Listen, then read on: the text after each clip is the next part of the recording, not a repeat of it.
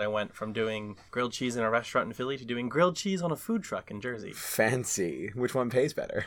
The food truck. Fantastic. Fantastic. Gotta love that. And less tolls. yeah, Oh boy, that was a good one. caught that. I did. That was in there. I'll see if that makes it into the intro or not.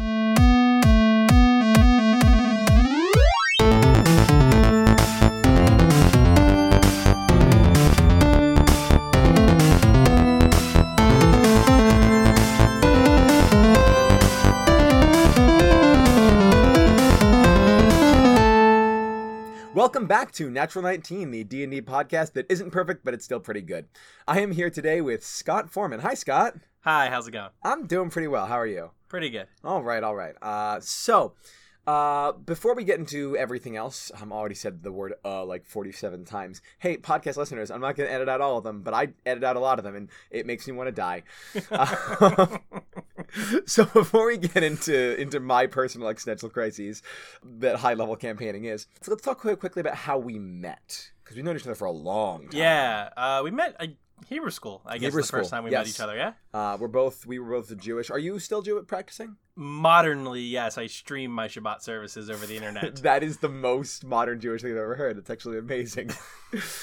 okay, so yeah, we both grew up Jewish, and we uh, met in Hebrew school, and we didn't play D and D together until much later than that. no, yeah, no, uh, wasn't a factor in our friendship growing up at all.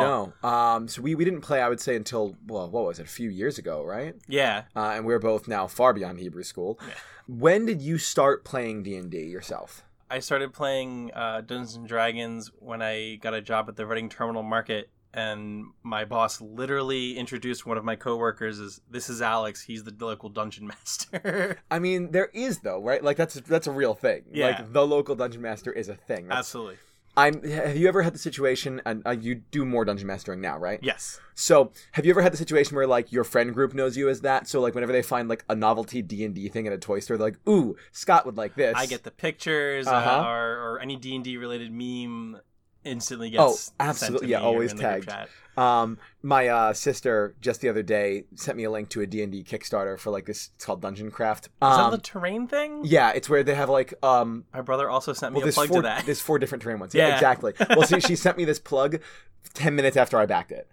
so, so this kind of thing happens. I'm also like big into the gym, so like there were two. I got on two separate occasions from two separate people at like the D12 that you roll, and it gives you a bunch of different workouts you can do. So two people got the like gym and D and D are what I'm known for. So people what get you me. get. That's like the one that combines the two. So they give me. Everyone gives me that. I will. I am collecting them. okay. Um. Anyway, so that's how we met. That's how we played, and we've only played D and D together once, and I. It's one of the rare occasions I've been a player. I played a character I very much loved, which. Uh, the, the problem with that character in that group is he fit in too well because I made this character as a misfit. His name is Isn't, uh, or rather, he goes by the name Isn't. Is, Um, is there is there a player is there a player character that isn't a misfit? That's well. That's my problem with with creating him is I I plan on him being kind of the social outcast of the group who was just like. You know, he was crazy. He grew up inside the belly of a monster, and he always heard the heartbeat of this monster. And so when, but when he got all like violent for no reason, everyone else was like, "Yeah, all right, Yeah. Fine. cool." was that the Nilbog little yes, one shot I was the did? Okay. Um, that was and I've that was fun. I have since used Nilbogs uh, in my campaigns a few times now. They're a lot of fun.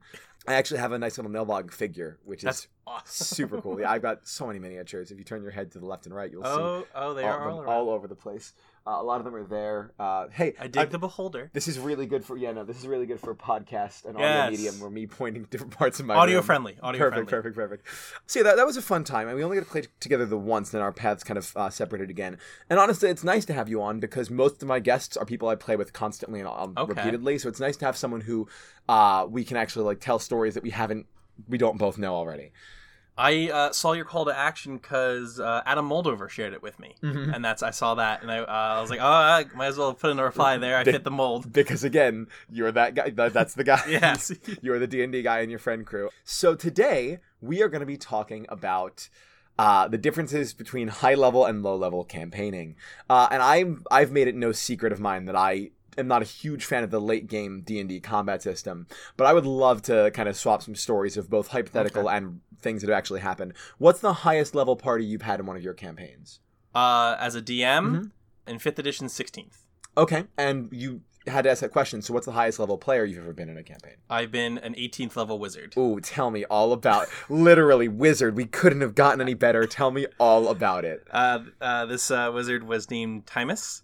Okay. Uh, it was in uh, a friend of mine's cam- really long running campaign. Uh, in a world where there were no dwarves, but he grew up in a town that dwarves, where they last were, so he was obsessed with them Okay. and obsessed with uh, what can make an entire race vanish like that. Huh. All right. um, which spurred him into collecting stronger and stronger powerful magical artifacts because if he had the powerful magic items he's not going to use them for evil but i can't trust anybody else with that Of course. Of course. so he just amassed this small treasure hoard of ridiculous op doomsday weapons he just kept in a bag of holding on his pocket Of course.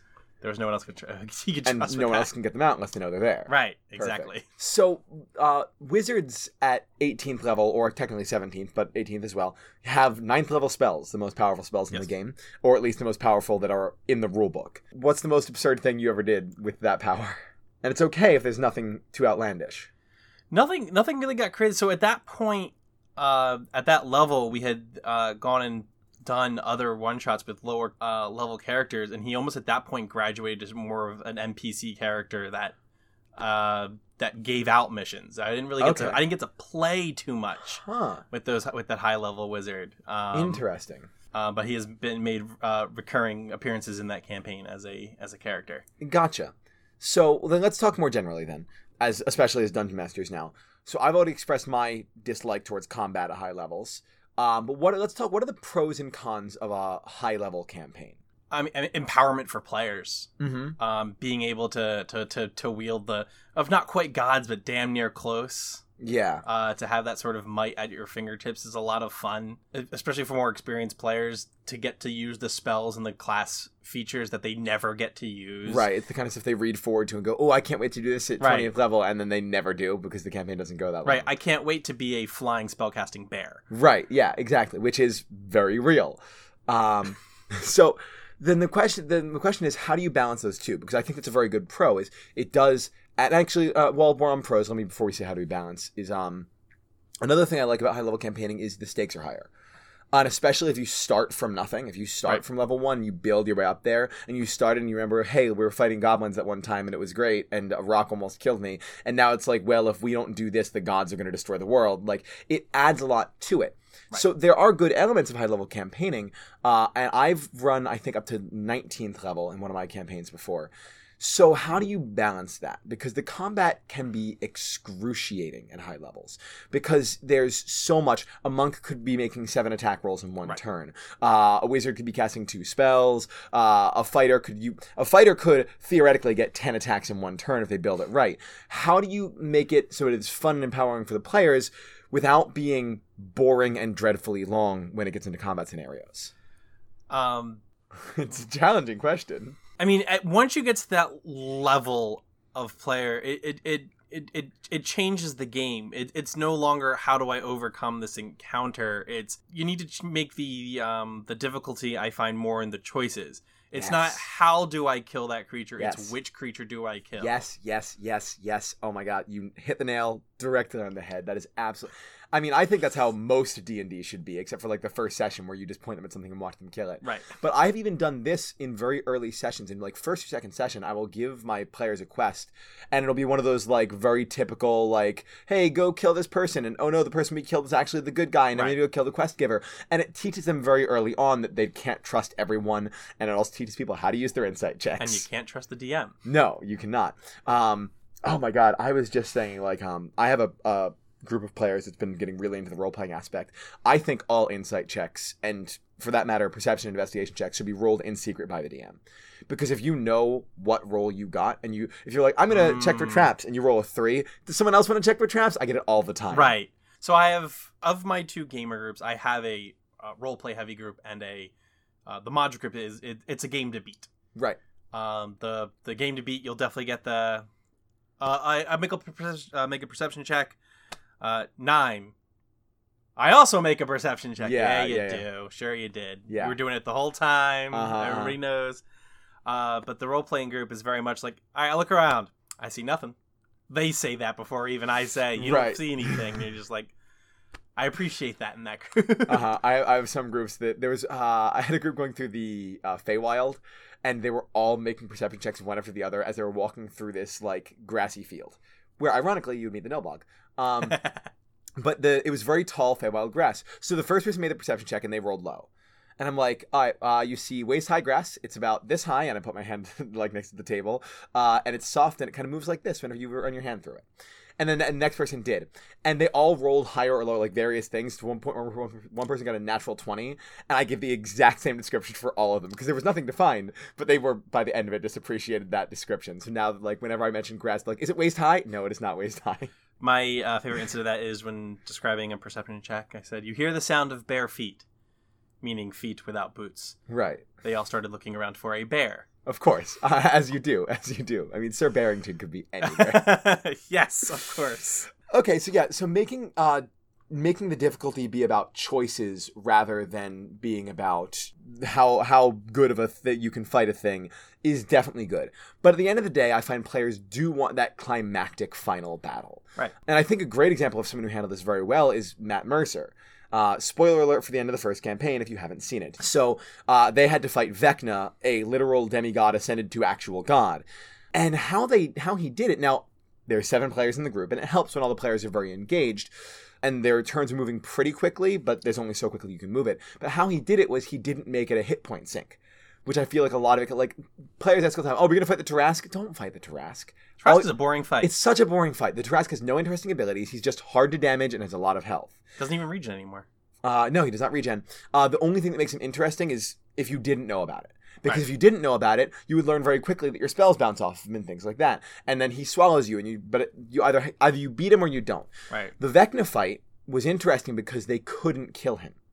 They, was he was gone. You can't kill him. They can bring him to zero hit points, at which point he pops back up to a higher hit point level. And they had these three items they had to basically stick to him to banish him to other planes. So it wasn't so much about hurting him; it was about surviving the fight for long enough to succeed, and that made it interesting. So it was still high level, interesting campaigning. We can use all your very cool high level spells without needing the 400 damage. So for for for high level for level baddies, um, for those big fights, it's Mm-hmm. definitely best to have an alternative objective. It's not just it's just not killing the bad guy. You also need to do this thing.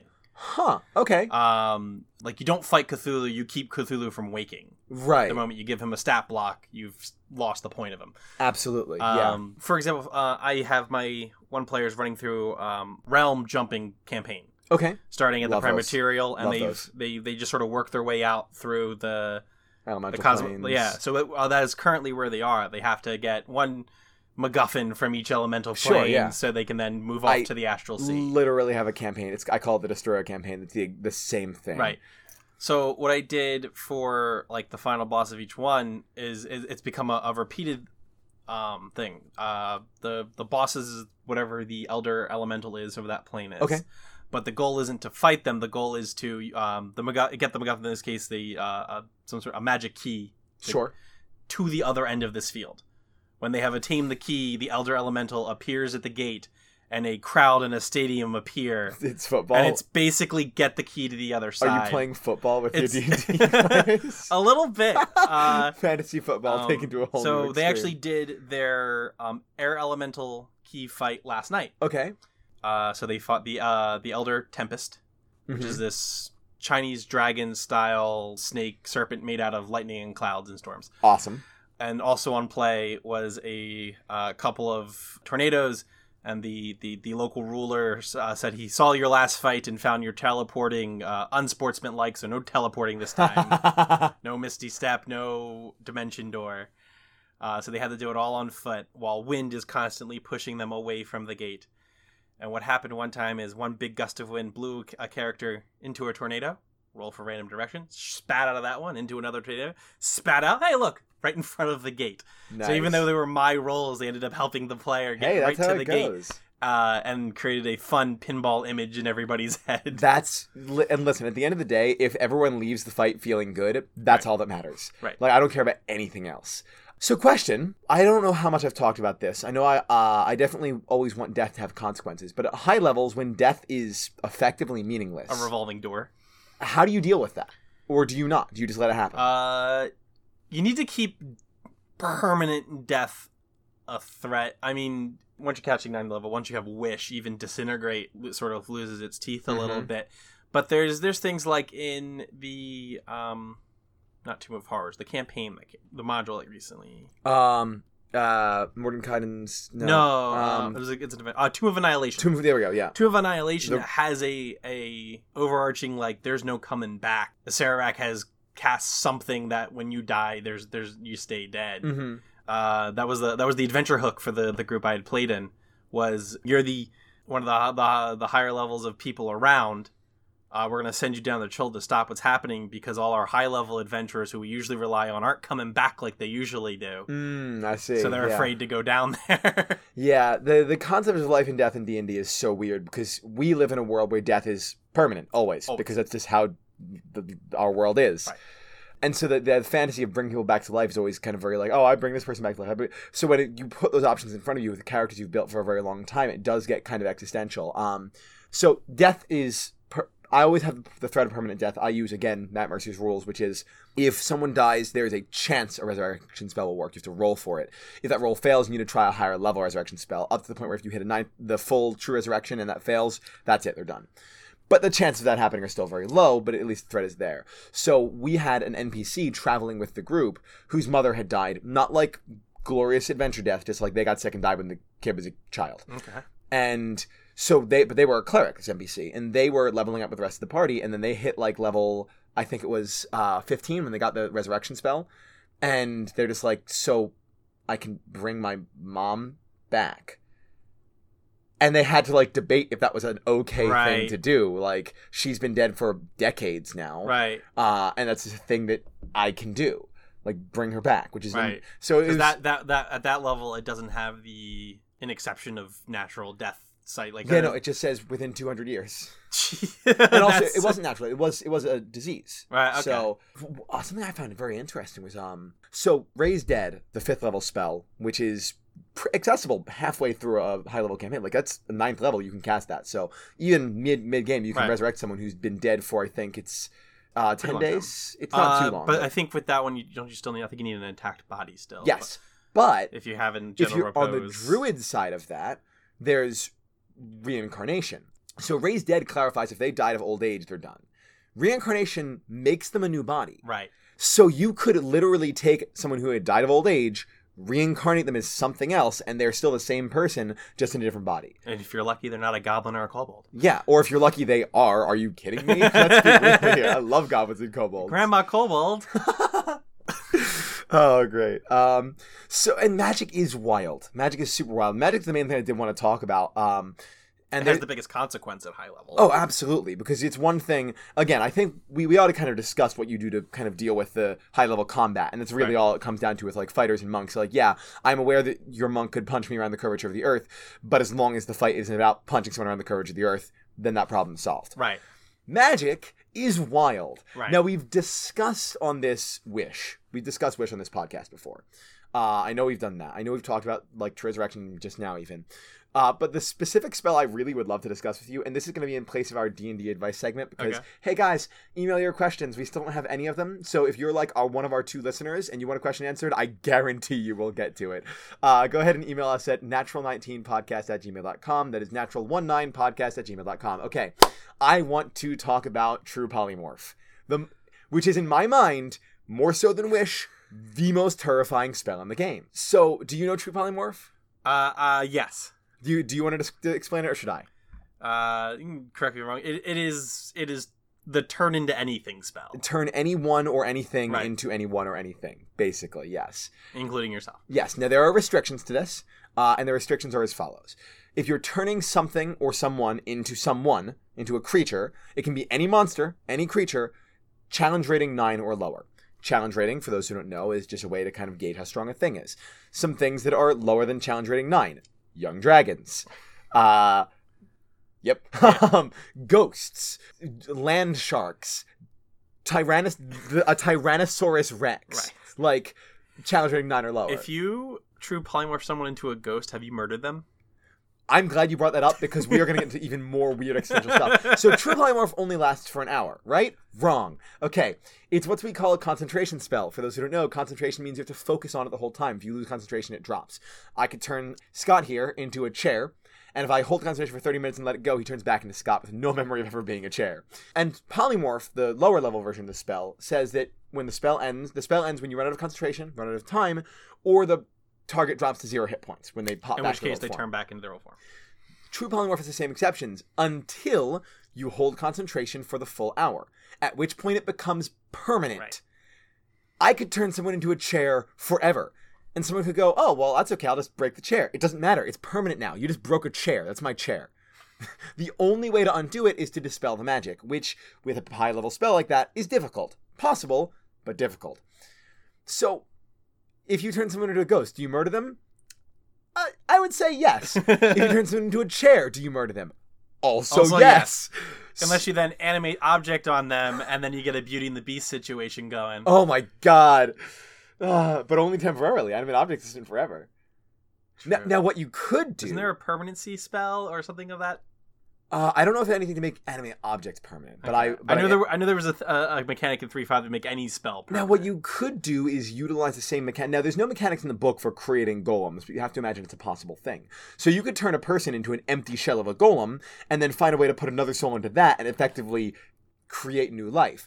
But more terrifying than that, and the reason I brought this up in the first place is you can turn an object into a creature with true polymorph, and that creature has sentience.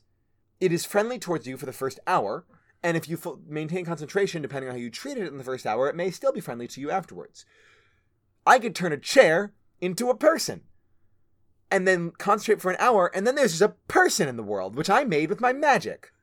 That's really horrifying for a lot of you can, reasons. you can you can generate uh, an army an hour at a time, one soldier at a time. yeah. or- Well, it has to be a day at a time because you can only cast it once a day. Ah, But even so, one soldier at a time. For forget an army like army of soldiers, army of you can create young dragons that you're releasing into the world. You can create right. any ninth level or lower creature that you are just releasing into the world because I decided that one day that I want this uh, dinner plate to become like you said like the whole like animate to make it real forget animating it i'm gonna true polymorph this dinner plate into a grung a horrifying poisonous Aw. frog thing and i could just make grungs go where are all these things coming from? I don't care. Like it doesn't matter i'm creating sentience. And it's you don't think too much about it and you're like i turn my i turn this um, stuffed animal into a cat. Because that's fun and it's cute. You don't think much about it. It's just it's a cat. But as soon as you give that like human level intelligence it becomes really scary. Yeah, because now you've created a person. a, a person is are they your son are they like how are they related to you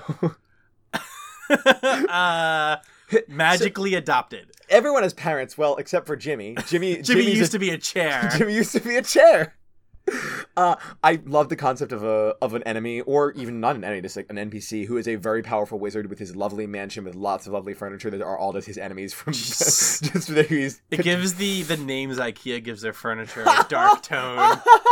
Turned Billy the bookcase into an actual Billy the person. head head canon is that IKEA is run by powerful wizards. All of their all of their affordable but sub-assembly required furniture where multiple people turn into different pieces of furniture. Oh God. Uh, you, the chair you were sitting on is six people. okay, but yeah, it's it's they never explain it. They don't say like where the soul. They don't say like they. It would be so easy to add a line of context of like this spirit comes from like the Fey, a fairy in the Feywild or something like that, or Right. like a wisp. Like there's so many ways they could. Where are those souls coming from? Are they coming from the Shadowfell, from the Feywild? And it's it's cool because you can leave it to the DM. So that can be like as a dungeon master, if a player were to start abusing that, I would absolutely make that a thing. Like I would have you could have like an assassin from another realm come because someone's stealing souls from their realm and like come to try to like pick them off. Ugh. There's there's so many things you could do. Um I don't know. I just I've been thinking about true polymorph a lot recently. Have you uh on the on the top of, of high level adventuring Yeah. heard I forget where where I originally heard it. It might have been WebDM or something Sure, sure. Um, but the, the the way you play high level games is uh, divine, scry, teleport, fry. Divine the problem, find the problem, go there, blow them up. yeah. Yeah, that made, okay, that is a very quick way to do it, yes. unless uh, and and and to steal sort of their joke again, unless the bad guy, of course, painted their layer in Gorgon's blood, because what what evil layer doesn't have Gorgon's blood painted on the wall to prevent teleportation? Right, and there's plenty of ways you can. Tell, th- that's the thing is there's plenty of ways to stop teleportation to stop scrying there's plenty of ways to do that and at that point you have to be careful with the balance here then your player is going well why do we even have these powers Right. so you, you can't make them useless Give yeah, give them all these magical things, and then uh, well, and and and and to like that's that's what I did with sort of with that other fight the other the other day. When I was like, nope, no teleporting this time. hmm And it's okay now and then. But I like what you said earlier because I think you're right. You can't divine scry teleport fry if the dilemma is not a power one it is a moral one. Because Right. moral decisions never get easier. No. In fact, they only get harder. Because the more power you have, the more you should have control over that. So the more kind of rests on your shoulders for that. Uh, which I think is a good way to handle that. So I guess the the moral of the story is if you're doing high level adventuring, make sure the challenge is not in how hard you can hit, but what needs the hitting. Right. Cool. Do you have any other stories you wanted to share? on the subject of high level campaigning, Mhm. um, it, it it gets uh, to the point where your players should really start looking at the concept of hiring other adventurers, Okay. Getting uh, hirelings, uh, a much bigger thing in earlier editions of D and D, not so Mhm. much uh, in, in recent ones, but like. Like I said, it turns into almost a different game. It turns into like a management game, which is still fun Mm-hmm. uh, for the for the, the kind of player who wants to Oh, yeah. do that. Um, yeah, yeah, that's when you get you know your stronghold, your wizard's tower, Sure. your castle. I have a group that did that uh, actually, or they're in the process of doing that. Um, they they call it uh, Fate's contingency, uh, and that's their kind of like their thing. Is they're trying to like in case all else fails, their group is here to save the day, kind of a thing. And they they had an entire three hour session that was just interviewing NPCs for their business. uh, and they had a lot of fun with it. Anyway, yeah, so that's uh, lots of fun stuff. But I think we're now at the point where I think we've discussed high level campaigning a lot. I want to do some low level campaigning. You want to play some D and D? Absolutely. All right, so we are gonna pick up the journey of Fizzle. Uh, Fizzle is a ha- half dragonborn, half dwarf. Okay. He is a bard, and he's currently trying to escape some sort of research facility. Okay. Uh, so after having defeated the weird slime monster in the showers, you and Nivea have both cleaned up. You have gotten a short rest, we'll say, which uh, I'll let you use to kind of go back to maximum hit points, which is now higher because congratulations, you've leveled up to two. Woohoo! Uh, for those who are just joining us, we are trying to escape a weird facility. There's uh, a science guy, sort of like Bill Nye. That's his canon name. Um, Bill Nye's the guy behind the door. maybe, maybe. There, there's a weird voice behind the door who seems to be trying to purify uh, some sort of virus thing which he believed you had. Since you seem to be immune to it, uh, he said that's totally fine. You go down, you decontaminate yourself in the showers, and you come back up, and he will let you out. So you and Nivea were fin- are finishing your long rest and are probably about to head back out past. I want to say like Gorp or Gorm or something like that. Um, some other person who you swore you'd let out. Uh, and as you may recall, uh, Fizzle has a different personality and usually different character voice every single time, so don't worry about living up to anyone else's vision of him. This is just your vision of Fizzle now. So. Uh, after this short rest, Nivea has actually fallen asleep in the corner. She seems again not too well off. She's still not eaten. She seems pretty sickly. So, but you are still awake. Nivea is asleep. What do you do? Uh, I go over to and give Nivea a little shake, let her know it's time to get up and Yeah. get going. Ugh. She kind of wakes up a, a bit frantic and. Right. Come on, let's go. Okay.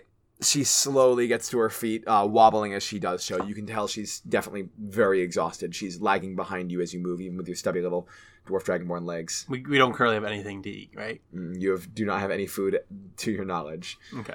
Oh, and uh, so another thing, uh, in case you, I don't remember if I mentioned this the last time, but um, Gooby leveled up as well. Uh, so Gooby is a little bit bigger. You don't know what that means for Gooby. Um, for you, what being a bard means uh, leveling up, aside from having a bit more maximum hit points, maximum hit points are up to 15 now. Uh, you learn a new spell. Rather than picking it now, you Fizzle never really knew his spells in the first place. So next time you want to cast a spell, seems legit. You now will know that spell. Um, and you also have Song of Rest, which is why you're both back to maximum hit points because you might have played some harmonica during this rest. As for Gooby, you don't know what being level two does for him. Uh, he's, level two gooby. He's a level two Gooby. He's a little bigger than he was uh, in the earlier fight. He seemed to kind of eat the last bit of the slime monster uh, and is now uh, following you guys as well as you go down the corridor. You continue making your way, and you're getting close to the pit where you distracted a bit of slime that you had to sneak past. As you're walking there, Nivea says, So, do you remember anything from your time before this? Uh, before waking up here? Yeah. No. You? Ah, bits and pieces. I feel like I was a hatter or something. Maybe I made hats. She shrugs.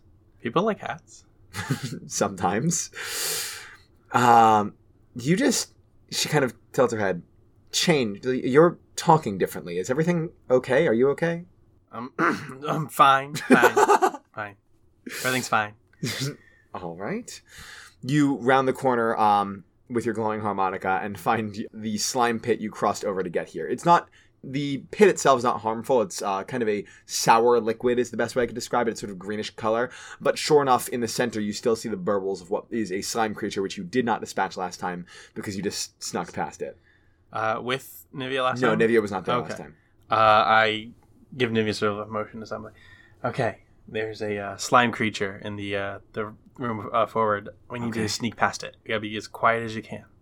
Sure. Okay. Yep. All right. But Nivea starts to slowly inch into the greenish water and kind of sneers as she does so. Uh, go ahead and two of you make a stealth check. Twelve on the die. Uh, 12 on the die, and you have, I think we've agreed a plus four stealth. Um, so that is a 16, and Nivea got a uh, 22. So between the two of you, you edge very cautiously through the water, and the slime seems to ignore you as you pass harm, harm unharmed out the other side. Can I see like ripples going through? Like Yeah. from when I'm getting, are, are are the ripples reaching the other the the slime? It- they are. Okay, and it, do- but it doesn't seem Does not seem bothered. perturbed. Uh, again, it Okay. seems to only be attracted to sound. okay. Uh, having passed the slime successfully, uh, with nothing but a, some cold and wet legs, you make your way back up the stairs and out of the dark area to the torchlit corridor you first uh, entered out of when you left your confined room. Uh, your room is still there, the door kind of left slightly ajar. Uh, there was nothing useful in it except for barrels and boxes of various things, um, which none of which seemed useful. There was one box full of uh, flowers for some reason. And the door across from that, which had a uh, gruff voice, which you heard, which you said you would get out at some point. I give that door a knock. You knock. Mm. Hey, hey man, you ready to go? Uh, is the door locked on on this The, end? the door is locked, yes. Uh, do I have any way any way of picking or forcing this door open? Uh, the last time you needed to open you've opened handles in two ways so far. You've breathed fire all over it, okay. and you've used Gooby. I I I, Gooby melted through the door on Nivea's handle. I motion for for Gooby to to do your thing. Uh, Gooby, seemingly rejuvenated after his short rest, uh, happily does his thing. Gooby climbs up the door and melts easily through the handle and drops back down as the door cracks open. Uh, and Nivea goes, Now, are we sure we can trust this guy? As the door's opening, even though he can probably hear that. Uh, a promise is a promise. I promise to get him out. You push the door open, and leaning against the back wall is a dwarven man who kind of looks a little sickly as well. But when he looks up at you, you see there's more to it than just regular sickness. You can see the black veins stretching from his eyes, reminiscent to the one person you actually had to fight in the hallway here, who didn't seem to have a terrible amount of control over himself, and just. Yeah, right there, buddy. And he grabs the nearest thing, which is it looks to be like a heavy wooden stick that was he broke off one of the boxes, and charges at you. Ooh. Roll for initiative.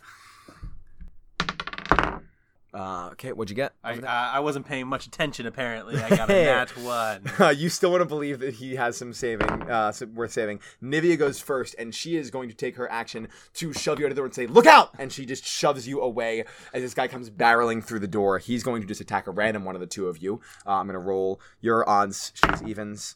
He's attacking Nivea, and it's really good. That was an odds evens roll because it was a natural twenty, which would have been bad for her.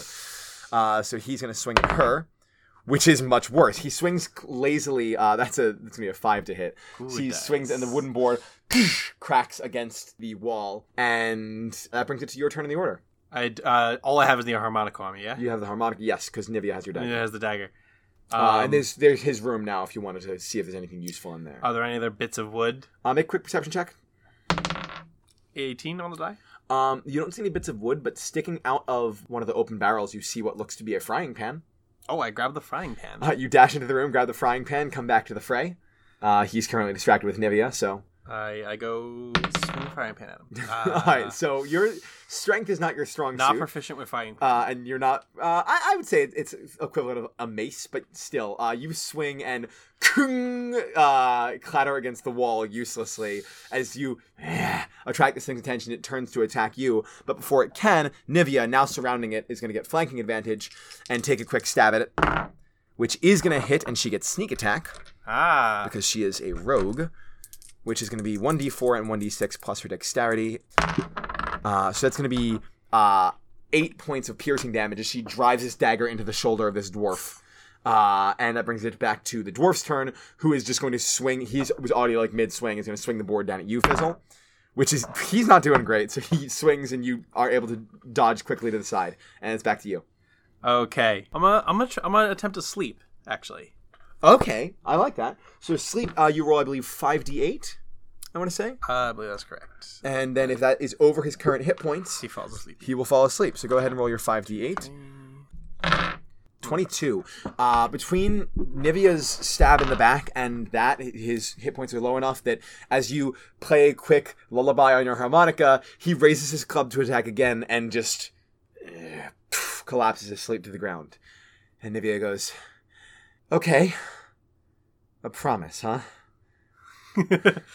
uh, I said I'd get him out. I didn't say he got yeah, to well, travel I'm getting him back in. And she kind of sh- nudges the body back into the room with a foot and tries to slam the door shut, but the handle is melted as it creak- comes creaking open again. And she just goes, "Great, I'm sure he's not gonna be a problem again. He'll- yeah, I can't imagine this will ever come up again. No, Let's no. go." Uh, and you guys make your way back to the door where you heard the voice through it. Um, and there is a button next to the door which you pressed, which kind of alerted the person on the other side that you could that you were there. Yep. I'm assuming you press it again. yeah, basically, it's a little buzzer. You're back. Did you find the the showers? yes, all clean now, all disinfected. Fantastic. I just need to do a quick scan to make sure. Uh, let's see. All right, I'm not getting any readings, uh, so you can come on through. One moment. You hear roughly 13 locks being undone, just like deadbolt, lock, click, click, rattling, chains, like the works, and the door er, comes open. On the other side is a uh, fellow a little bit shorter than you. He is a halfling man, he looks to be, with Doc Brown style white crazy hair. And he's rough. He stands about two feet three inches off of the ground. And he wears he wears kind of a blue like tunic. Uh, he wears uh, dark slacks, and he has a white lab coat uh, and some goggles that push his hair crudely out of his face. Uh, he looks up at you, uh, and he looks up at Nivea and goes, "You didn't tell me you brought a friend with you." You didn't What- ask. Fair. Well, I didn't pick up any readings from the illness, so come on, come on. And he gestures you through and closes the door behind him and starts going through the many, many locks and relocking the door as you get a look around the room. Uh, the room you're in now appears to be a quaint little, like, wooden room, much in a stark contrast to the rest of the very metallic facility. There are a few candles lit around the room providing light. Uh, there are windows looking out. There's actually uh, daylight flooding in right now. Uh, there's a few cabinets. There's uh, some tables, and there's a massive desk. Massive, but also very low to the ground desk covered in papers and notes and bottles and all sorts of other kind of things like that. Um, there's a door that leads somewhere, but it's a wooden door, not one of the crazy metal doors. And he goes, Well, I must say, it's uh, encouraging to find someone who is immune to this disease and also his emaciated friend. Nivea goes, Thanks. Speaking of uh, emaciated friend, uh, do you have anything uh, to eat? Uh, yes, I believe I could scrape some food together. Uh, and he goes into one of the cabinets and he pulls out. There's like um, a, a sack, and he opens it up and starts pulling out some various like fruits and uh, dried meats. And Nivea does not even ask; she just goes, sits at the table, and starts shoveling it down. She's just ravenously. Well, all right, you may have been in there for some time. Um, she takes a few bites, slams her onto the table, grabs him by the scruff of his neck, and goes, "Why was I down there?" And she goes, "Well, okay, calm down, please, calm down." Uh, I didn't put you down there. I didn't put anyone down there. I found you all down there. This isn't your place. This is my place. I built this place. The home here, this Yes. little cabin. I uh, built it here so I could do research. The facility here has been here since before I was. And you just built your little toasty cabin on top of it? Well, I it's a good way to make sure nothing goes in or out, and I could do research without being bothered. How long were we down there? Uh, I don't know. I don't open the door very often. The last time I opened the door, I was almost infected. Y- yeah, you keep you keep saying that infected. Infected with what? Uh, the thing which made those people attack you. I don't know exactly what it is. Some sort of neurological thing. That is a word you don't understand. Don't worry about it. Uh, it, it how best to describe this? Imagine if being sick also made you crazy. It's not hard to imagine. Okay, well there it is. That's it. uh, I can't decide. I can't tell if it's. I feel like it's partially magic and it's partially something else. But if you're immune to it, a little bit of your blood would be very helpful for my research. You want to stab me? Well, if you want to stab yourself, it would perhaps be a bit more amicable. Uh, and it could help the p- people down there. It might allow me to find a cure for them. Yes. Uh, are the slimes part of the research, or are they? Slimes. Ah! And he notices Gooby at this point, who is kind of scooting up the table and consuming an apple and also the plate. What? No, I've never. What are those? Scooby. He kind of leans down very close, and he pulls out a magic wand and points it at Gooby, and he waves it around. He's not infected. In fact, he seems to be made primarily of the disinfectant. That's very useful. These I explored this facility one time before any of the doors were open, and I unwittingly let one of you out who was already infected and nearly died. But before I did that, I found the purification, I found the showers, so I, that's how I know my way around, and I found the slime pit, but there was nothing living in it. There is now. Fascinating. I'll have to do further research, but I can't research further until those people are cured. So I need to figure out a way to cure those people. And I don't suppose I could keep Gooby, could I? I like Gooby. All right, fine. we'll Uh, visit, I promise. okay, good. Uh, you may have some difficulty getting back to civilization from here, if I'm How being perfectly far are we from civilization? He walks to the door and opens it and gestures outside. Walking up to the door, you and Nivea see you appear to be on a mountainside, uh, and it's a mountain range for as far as the eyes can see. Uh, there's a town, a small village, not too far from here, probably a day or two's walk uh, to the east, but that's the last town on the way to society for quite some time. It's rather remote out here. Is, is there anything you could lend us to, to, to survive the journey? I could, but I could also use a bit more help. What kind of help? Well, first, a little bit of blood. I, I, I will agree to the blood. Okay, great. A little bit of blood. Um, bit. and, well, if there is a cure, I suppose I could administer it myself at that point. So I suppose the blood, and then I will find a way to reach out to you if, if I need anything else. Uh, now now that it, Have you fully explored the facility down below? uh, well, I explored the the sh- all the way up to the showers. I haven't been in every single holding cell because I learned that most of them had people like you, uh, and What do you mean, you people?